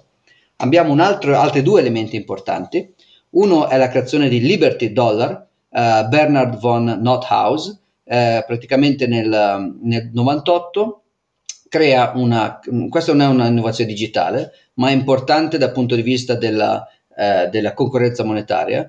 Lui dice: vabbè, il ban all'oro che aveva messo Franklin Delano Roosevelt non c'è più, è stato tolto, allora io emetto una cosa che si chiama Liberty Dollar, che è fatta di oro e argento, e semplicemente vi vendo delle monete d'oro e d'argento, le conio io e ve le vendo al loro prezzo di metallo più conio, e voi le mandate in giro. E questa persona lancia il 98. È importante sapere che nel 2009 lo Stato federale americano la perseguirà mandandole in galera per molti anni, sia lui che tutti i suoi associati. Quindi renderà molto chiaro che non c'è spazio per la concorrenza centralizzata negli Stati Uniti d'America, ma come del resto nel resto del mondo. Sempre nel 98 un altro evento molto importante, Peter Thiel, che oggi sicuramente conoscete per il libro molto bello From Zero to One, o per altri libri, discorsi interessanti sul business, sul libertarismo, eccetera. Peter Thiel, che è un passaggio controverso peraltro, perché ha anche creato società di sorveglianza digitale come per esempio Palantir. Lui sostanzialmente crea Coinfinity, che è un sistema di pagamento online per l'e-commerce, ma il modo in cui lo immagina Thiel, come rivelerà poi in molte interviste che potete trovare, è qualcosa di simile a Bitcoin. Praticamente Thiel dice recentemente: nel 98 io non volevo creare un sistema digitale basato sulla moneta fiat statale, Io volevo dire che quando voi siete nel mondo fisico interagite con la moneta del vostro stato, quindi pagate in dollari se siete in America, in franchi se siete in Francia, in marchi se siete in Germania e così via, e in yen se siete in Giappone. Ma quando siete su internet voi siete cittadini del cyberspazio e quindi senza frontiere, senza confini, senza burocrazia, senza tassi di cambio, voi pagherete nella moneta di Coinfinity, che è una moneta che sarà indipendente dalle monete delle banche centrali, quindi un'altra idea un po' stile i gold. Thiel non voleva metterci l'oro sotto, voleva metterci un basket di varie commodity, un po' come voleva fare adesso Facebook, Zuckerberg con Libra, stessa idea, uguale, e lancia questa idea di Coinfinity e si prepara a fare questa cosa. Nel 99 succedono sostanzialmente due cose. Una cosa è che Elon Musk, il troll Dogecoin che oggi conoscete ed amate su Twitter per le sue peripezie divertenti, crea X.com, che è un sistema di pagamento ma che ha di base la stessa idea di Coinfinity di Peter Thiel. Lui dice: nel mondo digitale ci sarà una moneta separata dal dollaro. Lui poi era anche sudafricano, non era americano, quindi la Fed gli interessava ancora meno. Succede un'altra cosa nel 99 che è importante, una seconda profezia. Vi ho parlato della profezia di Milton Friedman e della profezia anche di Davidson e Rees-Mogg dentro il Sovereign Individual. L'altra profezia che trovate è quella di Milton Friedman, che fa un video nel 1999, lo trovate ancora su vari siti di video. Stavo per dire il nome di un sito di video famoso, Turtlecute, ma poi ho pensato di offenderti perché è un sito pessimo. Lo potete trovare su PeerTube, che è la versione, andate su PeerTube, la versione decentralizzata al protocollo, al sito internet della Evil Corp, su cui si scambiano video. Esattamente.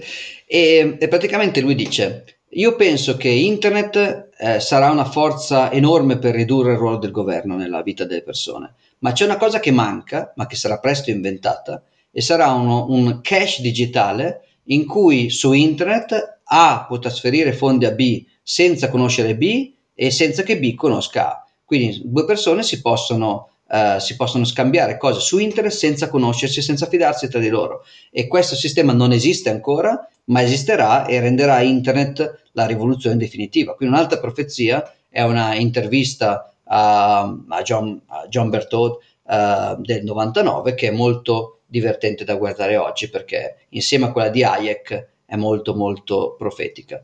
Nel 2000 succede, ci stiamo avvicinando al 2008, qui non spaventatevi, non manca ancora moltissimo, succede un'altra cosa che è la fusione di X.com di Elon Musk insieme a Coinfinity di Peter Thiel, si fondono insieme e creano una cosa che si chiama PayPal.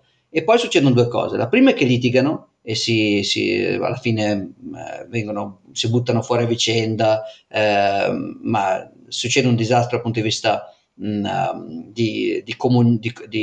organizzativo, ma soprattutto arriva il regolatore. Il regolatore gli dice: ragazzi, la vostra idea del basket di commodity per fare concorrenza al dollaro degli Stati Uniti è fuori discussione.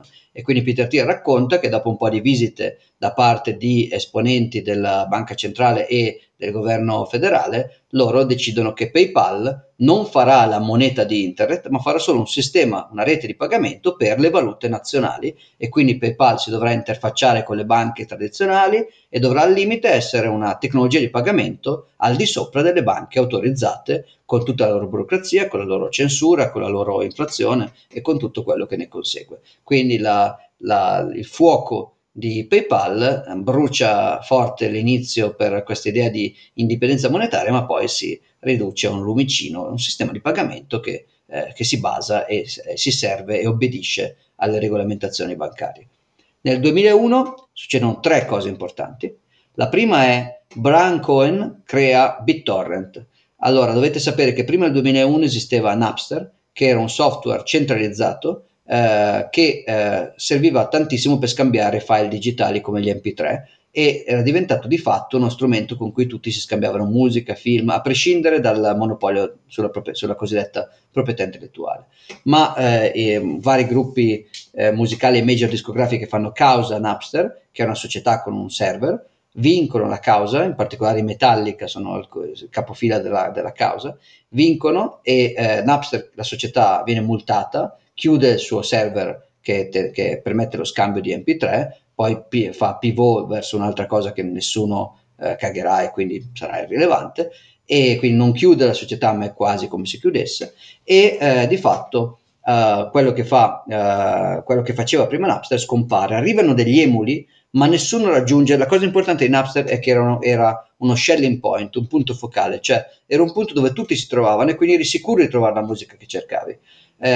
Chiudendo Napster ne nascono altre 100, ma nessuno raggiunge più un livello di una liquidità sufficiente di file da essere rilevante, finché Bram Cohen crea BitTorrent, che è sostanzialmente, invece di essere un sito come Napster, ma che non era ancora stato chiuso, e invece di essere un sito clone di Napster, che un domani sarebbe stato chiuso di nuovo e che comunque non avrebbe potuto raggiungere lo stesso livello di salienza, crea un protocollo peer-to-peer, cioè dove non c'è un server, dove siamo tutti uno al server dell'altro, dove ci mettiamo tra di noi e io tengo un po' di pezzi di musica sul mio computer e tu sul tuo e ci scambiamo i pezzettini, con un software open source, quindi Bram Cohen non crea una società che può essere multata e chiusa, pubblica un software che gli altri possono usare, e una volta pubblicato non c'è più modo di fermarlo. Puoi fare causa a Bram Cohen, infatti Bram Cohen riceve delle cause legali, alcune, la maggior parte le vince, un paio le perde, paga un paio di multe, ma di fatto non importa, Bram Cohen lo puoi anche decapitare, ma ormai BitTorrent è in giro, è un software che tutti possono copiare, modificare, distribuire e non c'è modo di fermarlo, tant'è che con BitTorrent la lotta alla cosiddetta musica tra virgolette pirata, cioè quindi lo scambio delle informazioni che io ho sul mio computer con gli altri liberamente, è persa. Oggi è sostanzialmente persa. L'unico modo in cui si paga ancora i cosiddetti diritti d'autore è che le case discografiche, film e cinematografiche e di serie televisive hanno creato prezzi così bassi che uno ha più voglia di alzarsi e connettersi a BitTorrent per scaricare, quindi seduto sul divano attacca Netflix perché costa poco. Ma già appena Netflix ha cominciato tipo a bloccare le VPN, a aumentare i costi, a non avere più alcuni filmati perché erano solo su altre piattaforme per esclusive eccetera eccetera, ecco che la gente ricomincia immediatamente a usare BitTorrent, quindi una cosa inarrestabile, tant'è che esiste anche quello che si chiama l'effetto BitTorrent, per cui oggi esistono migliaia di siti pirata come Napster che nessuno chiude, perché tanto se li chiudi la gente va su BitTorrent, quindi anche il regolatore si è anche quasi arreso all'idea di chiudere, cioè ogni tanto sì li oscuri, ogni tanto li chiudi quando sono troppo grossi, ma finché sono piccoli li lasci, perché tanto se li chiudi si va su BitTorrent, tant'è che BitTorrent nei primi 2000 è arrivato a transare il 15% del traffico totale di internet, oggi è sceso a poco più del 3%, ma appena c'è una nuova ondata di censura risale immediatamente. Quindi questo è importante perché sia come nome BitTorrent, chiaramente Bitcoin richiama molto BitTorrent, e sia come struttura, non è, David Chaum aveva creato una società, eCash, con un software proprietario, un server centrale. BitTorrent non è, esiste una società che si chiama BitTorrent ma è una roba shitcoin, non è rilevante, il protocollo BitTorrent non è una società, è un software libero peer-to-peer che tutti si scambiano, proprio come Bitcoin. Nel 2001 arriva anche il Patriot Act, quindi dopo l'11 settembre, dopo il crollo delle Torri Gemelle con i 2 aerei che ci finiscono sopra e uno sul Pentagono, abbiamo una incredibile restrizione delle libertà finanziarie, oltre che di quelle di spostamento sugli aerei, ovviamente i metal detector, i body scanner, ma soprattutto a livello finanziario, siccome ovviamente potresti finanziare il terrorismo con i tuoi soldi, in realtà siccome potresti proteggere i tuoi soldi dalla tassazione americana e il governo federale americano non ama questa cosa, la scusa del terrorismo viene usata per implementare la più stringente regolamentazione finanziaria della storia dell'uomo, che dal 2001 sta solo aumentando, con un sacco di sanzioni, sorveglianze preventive, senza giudici che firma niente. L'idea è che il governo americano e in seguito anche gli altri governi dal 2001 in poi decidono che i politici e burocrati dentro il governo federale devono sapere ogni movimento e ogni ragione di ogni movimento finanziario dei soldi di qualunque abitante del pianeta, dentro o fuori la giurisdizione americana. Costringono la Svizzera ad abolire il segreto bancario per i non cittadini svizzeri, insomma diventa una una proliferare di sorveglianza finanziaria e censura finanziaria. Si introduce dovunque le regolamentazioni cosiddette KYC, Know Your Customer, e AML, Anti-Money Laundering, create per la prima volta negli anni 70, intorno all'inizio della moneta fiat con Nixon, ma che diventano ancora più esacerbate nel 2001 e che creano anche la base di caso d'uso poi in futuro per Bitcoin, perché dal 2001 Bitcoin è uno dei pochi strumenti con cui pagare liberamente senza sottostare a questa intricatissima rete di regolamenti, tasse, balzelli, controlli, sorveglianza, spionaggio, eccetera, eccetera. Nel 2001 succede un'altra cosa. Pausa un attimo, Turtle. Ok, riprendiamo. Ok, la terza cosa importante che capita nel 2001 è, questa è meno famosa del Patriot Act e di BitTorrent, ma è uno scambio di email tra un giovane ragazzo canadese che si chiama Peter Todd, che ha 16 anni, e il famoso Adam Beck, e anche altri intervengono, ma uno scambio su questo discorso qui. Praticamente Adam Beck dice, come già ipotizzato da Nick Szabo e da Wei Dai, Hashcash potrebbe essere non solo un sistema antispam che peraltro nessuno ha mai usato veramente a parte Adam Beck, perché il caso d'uso ai tempi era così ridotto che lo usavano in 4, non è mai diventata una cosa famosa. Adam diceva, non solo questa proof of work, questo Hashcash, potrebbe essere un sistema anti-spam, ma potrebbe essere la base per un sistema monetario di internet cash. Per esempio, appunto, come diceva, questo non lo dice Adam Beck, ma come noi sappiamo l'aveva detto anche Milton Friedman, potrebbe nascere questo sistema digitale. E come appunto Wei Dai e Nick Szabo avevano predetto, potrebbe basarsi sull'hash cash di Adam Beck. Ma c'è un problema. E il problema lì lo fa notare il giovane ragazzo Peter Todd. Il problema è che il modo in cui funziona il potere computazionale, l'evoluzione dei computer, è tale che una moneta se questa prova di lavoro fosse trasferibile, sarebbe iperinflattiva. Cioè sarebbe una moneta in cui appena la gente comincia a usarla come... facciamo un passo indietro. Qual è il concetto di usare Hashcash come moneta? Il concetto di Hashcash è, io ho un sito, per esempio un sito che vende predizioni di mercato, previsioni del tempo, password cracking, quello che volete, vi vende un servizio.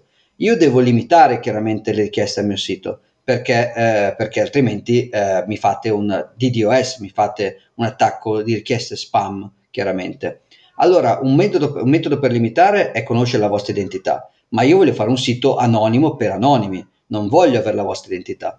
Allora potrei chiedervi di pagarmi, ma se mi pagate via internet dovete avere una carta di credito PayPal con i sistemi nominali, qui non funziona.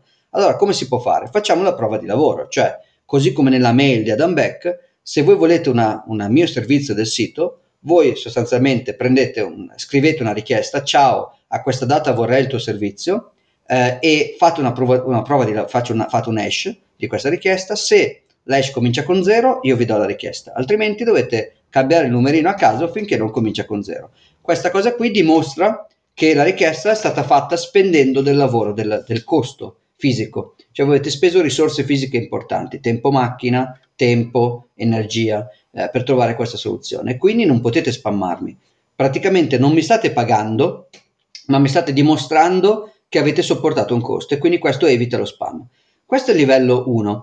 Ma Adam Beck e altri, appunto Nick Szabo e anche Wei Dai, dicono potrebbe essere ancora meglio di così. Invece che dimostrare solo che tu hai sostenuto un costo, potremmo anche dare un vantaggio a chi fornisce servizio, un vero e proprio pagamento. Come? Potremmo fare che per avere questi servizi ci sono due opzioni.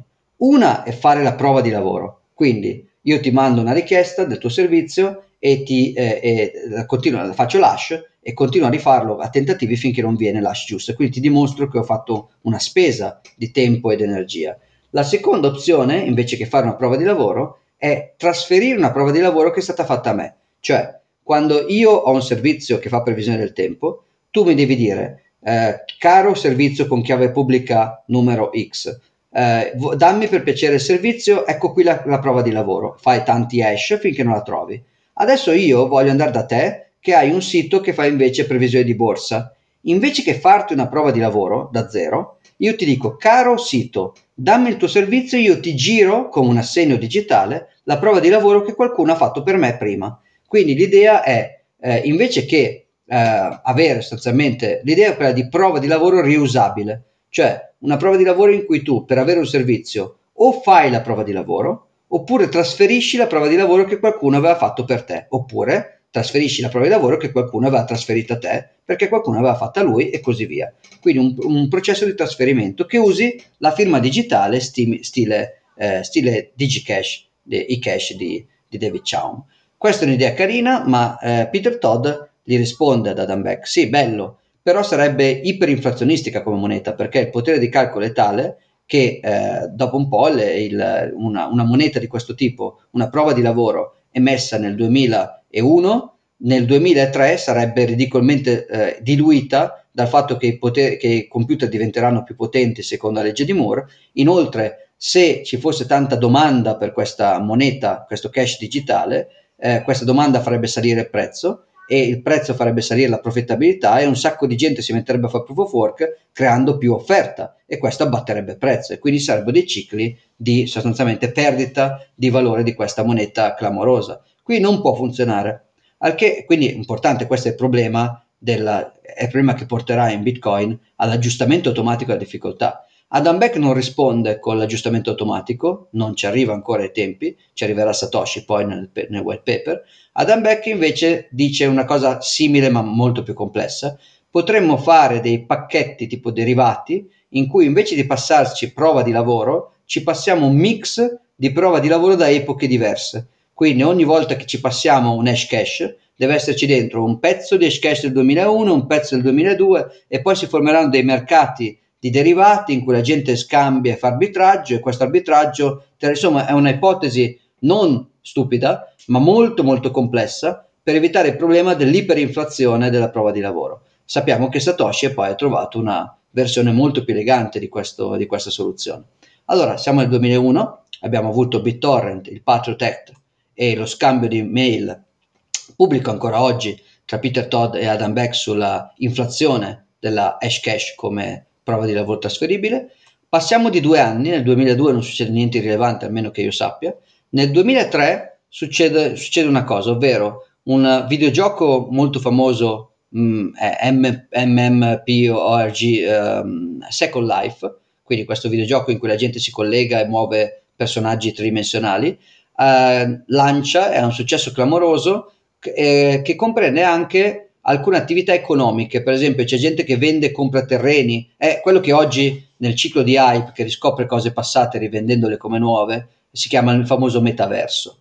Nel 2003 il metaverso è in piena esplosione, era anche una cosa nuova, a differenza di oggi in cui è una cosa vecchia rilanciata da scammer che fanno finta che sia nuova. Second Life ha questa idea del metaverso, non lo chiama così, ma dentro c'è un mercato fiorentissimo: si vende terreni, si vende assicurazioni, si vende prostituzione con modellini 3D, si vende un sacco di roba, e ci sono le prime borse di società che per esempio, io ho una società sul Second Life che vende e compra isole tropicali su Second Life, e tu crei uno stock exchange dove io quoto la mia società e do i dividendi alla gente. Tutto questo funzionava bene.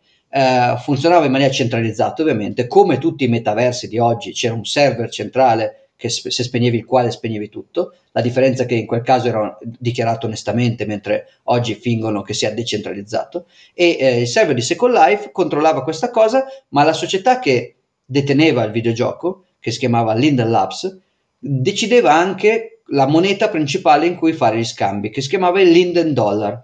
Il Linden Dollar era una moneta scambiabile dentro al gioco, ma anche fuori dal gioco, grazie a delle API esterne. Cioè, io incontravo Turtle su un forum, gli dovevo mandare dei soldi per comprare il servizio, e lui mi diceva: sì, guarda, mandalo a questo mio account di Second Life, e io da fuori, senza neanche entrare nel gioco, gli mandavo dei Linden Dollar.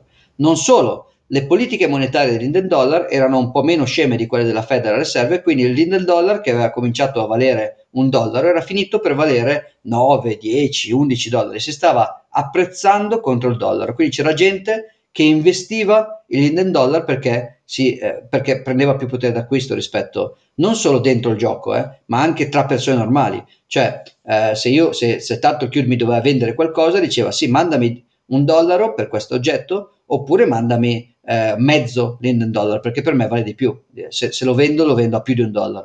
Quindi praticamente aveva avuto un certo livello di sviluppo. Tant'è che pensate che poco più avanti nel 2003, nel 2008, nel 2007 in realtà, una società maltese gestita da due italiani crea un centro di trading di azioni virtuali, obbligazioni e Linden Dollar, che si chiama The Rock Trading, che sappiamo bene che oggi è un exchange di Bitcoin e di altri shitcoin italiano. E addirittura è l'exchange più vecchio al mondo ancora esistente. Esattamente, perché è un exchange che nasce prima di Bitcoin ed è ancora esistente oggi. Loro scambiavano Linden Dollars con azioni all'interno di Second Life e altre cose del genere. Questa cosa non durerà, nel senso che dopo Bitcoin c'è stata una fase, ma ne parleremo, in cui Bitcoin era scambiabile con Linden Dollars, ma ovviamente poi arriva il regolatore che gli dice no, vieta lo scambio di Linden Dollar fuori da piattaforma, li costringe a peggare uno a uno Linden Dollar con il dollaro per evitare schemi di investimento. Potete trovare su anche qui su Wikipedia più o meno resoconto più o meno veritiero di quello che è successo. Non fidatevi mai troppo di Wikipedia, ovviamente, ma se leggete anche fonte originale, più o meno veritiero. Di fatto il regolatore mutila così tanto Linden Dollar che alla fine non funziona più come doveva funzionare. Dal 2010 in poi diventa praticamente irrilevante, e Second Life stesso come sistema ha il suo ciclo di fama e scompare nel nulla. Nel 2004, un anno dopo, e ci stiamo veramente avvicinando, arriva Hal Finney, che in realtà era già presente, era già un membro molto attivo della comunità cypherpunk, che a questo punto si era un po' sfilacciata. La mailing list cypherpunk era stata chiusa da anni ormai, e si iscriveva nella mailing list di crittografia generale, supportata dall'MIT, e qui Hal Finney aveva già fatto dei lavori importanti, aveva creato per esempio PGP versione 2.0, la 1.0 era di Zimmermann, la seconda era la sua. Crea un software e lo pubblica che si chiama RPOW, cioè Reusable Proof of Work. L'idea è proprio quello che hanno discusso Peter Todd e Adam Beck, ma anche Wei Dai e Nick Szabo, cioè fa rendere la proof of work di Hashcash trasferibile. Cioè, quando tu mi devi scrivere una mail, mi devi fare una prova di lavoro, ma quando io devo scrivere un'email a qualcun altro non devo necessariamente fare una nuova prova di lavoro, posso trasferire quella che hanno fatto a me, e quell'altro lo può trasferire a sua volta, e così via, creando una vera e propria moneta. Vi linkeremo il testo del 2004 di Hal Finney. Il problema principale, ovviamente, si usa le chiavi pubbliche per decidere a chi mandare cosa. Il problema è come vietare la doppia spesa. Hal Finney ha un'idea che è usare il cosiddetto trusted computing, cioè praticamente una cosa che si chiama Remote Attestation, HSM, Hardware Secure Module, sono cose un po' complicate per dire più o meno questo. Non fidatevi di me, che la mia transazione sia la prima, fidatevi del chip di Intel che sta dentro il mio computer, perché Intel in questa fase non ha motivo di scammarci, non sa neanche cosa stiamo facendo, e quindi io posso usare questi chip speciali per praticamente far firma, sto semplificando in maniera errata, però posso chiedere a un chip di Intel di firmare la data della transazione in modo che voi vi possiate fidare. Quindi usa un sistema fiduciario, ma di una terza parte hardware che in teoria non dovrebbe essere collusa con i partecipanti. Ovviamente questo non è un sistema stupido, tant'è che oggi Liquid funziona così, con gli HSM di Blockstream, e Rustock funzionava così all'inizio. Ci sono molti usi degli HSM, lo scammer Gunseerer, creatore della shitcoin, adesso non mi ricordo, Ava, qualcosa del genere, aveva creato un'idea che si chiama T-Chan, che era esattamente questa cosa qui, l'aveva rilanciata come nuova, ma era esattamente l'idea di Hal Finney uguale. Nel 2004 questa cosa esce, ma non ha successo, sia perché forse era ancora bassa la domanda, sia perché non risolveva il problema dell'inflazione, quindi non era inserita dentro il tema dell'inflazione, e in più si basava su questo complicato trusted computing che non ha mai veramente sfondato.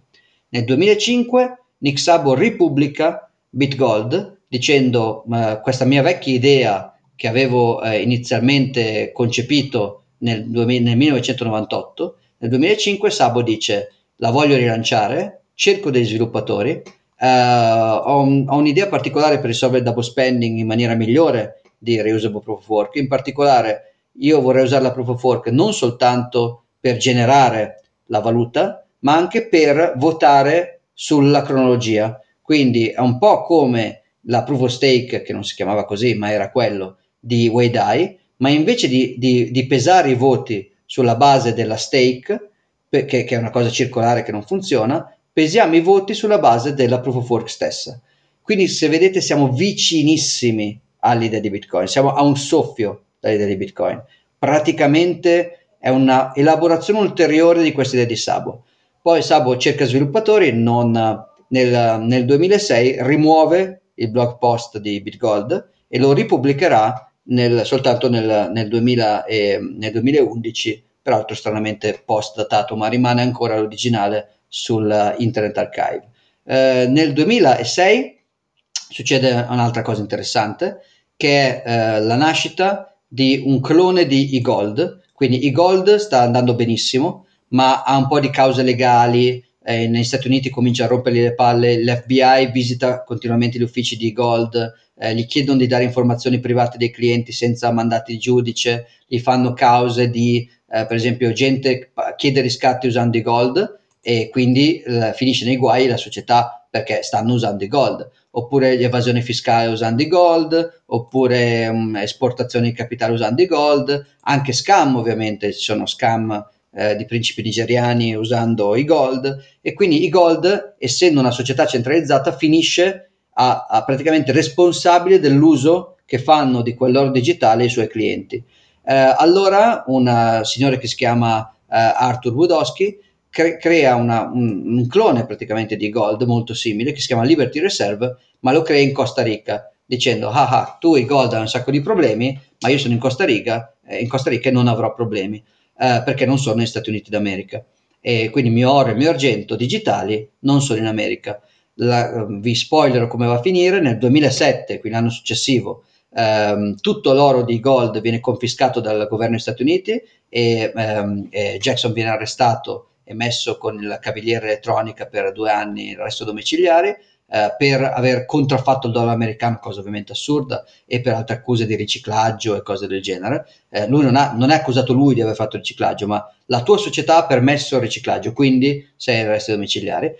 Invece il povero Wudowski viene catturato in Costa Rica e molto più tardi, nel 2013, quindi è una cosa che accadrà dopo Bitcoin, ma spoiler alert, il fatto di non essere in America non lo salva, gli americani lo hanno mandato d'arresto internazionale, la polizia di Costa Rica lo insegue in Belize, lo cattura e lo mandano per 10 anni, quindi fino all'anno prossimo, nella carcere di massima sicurezza americana. Quindi non finisce bene neanche per Liberty Reserve, è finita meglio per eGold, che almeno ne è dato solo al cavaliere elettronica. Nel 2008 altre 2 cose importanti, una l'abbiamo citata prima, scade il brevetto sulle firme Schnorr, ma tanto per ora Satoshi non le utilizza, perché appunto scade, perché non c'è ancora niente, non c'è ancora software, ma facendo un salto avanti del tempo, nel 2021 finalmente il software arriverà e si farà Taproot, ma soprattutto nel 2008 scatta l'ennesima crisi economica creata dalla moneta fiat, in questo caso la crisi dei mutui subprime americani, foraggiata da 2 entità governative, Freddie Mac e Fannie Mae, che sono 2 entità governative che hanno come compito quello di pompare un mercato di mutui che non possono mai essere ripagati, basato sulla manipolazione dei tassi di interesse abbassati artificialmente dalla Federal Reserve. Insomma, classica cloaca fiat money che dopo un po' di intasamento strabocca e diventa molto eclatante con il fallimento famoso della banca d'affari Lehman Brothers, che sta per fallire, quindi il mercato si sta per riaggiustare, ma a quel punto il governo americano con George W. Bush interviene, crea il cosiddetto TARP, quindi questo fondo di salvataggio in cui i soldi di chi non è fallito e chi ha investito bene vengono estorti e vengono usati per finanziare chi è fallito e chi ha investito male, e questo crea ovviamente ancora più rischi, ancora più mali investimenti e così via, tipico tipica situazione fiat. Siamo nel 2008 e nel 2008 accade qualcosa che ci va a fermare, perché accade la pubblicazione del white paper di Satoshi Nakamoto, che come sappiamo avviene nel 31 ottobre del 2008, e quindi finisce qui la nostra prima puntata, direi. Esatto ragazzi, è stata una puntata bella densa di contenuti, infatti l'obiettivo iniziale era di farla stare in un'oretta, anche se eravamo consci della durata di tutto questo. Ci rivediamo alla prossima puntata con l'arrivo di Satoshi Nakamoto, la nascita di Bitcoin e quindi il procedimento della storia di Bitcoin che va avanti e si susseguono fatti sempre più interessanti. Ciao Giacomo, ci vediamo alla prossima puntata, grazie di tutto, ciao ragazzi. Ciao, alla prossima.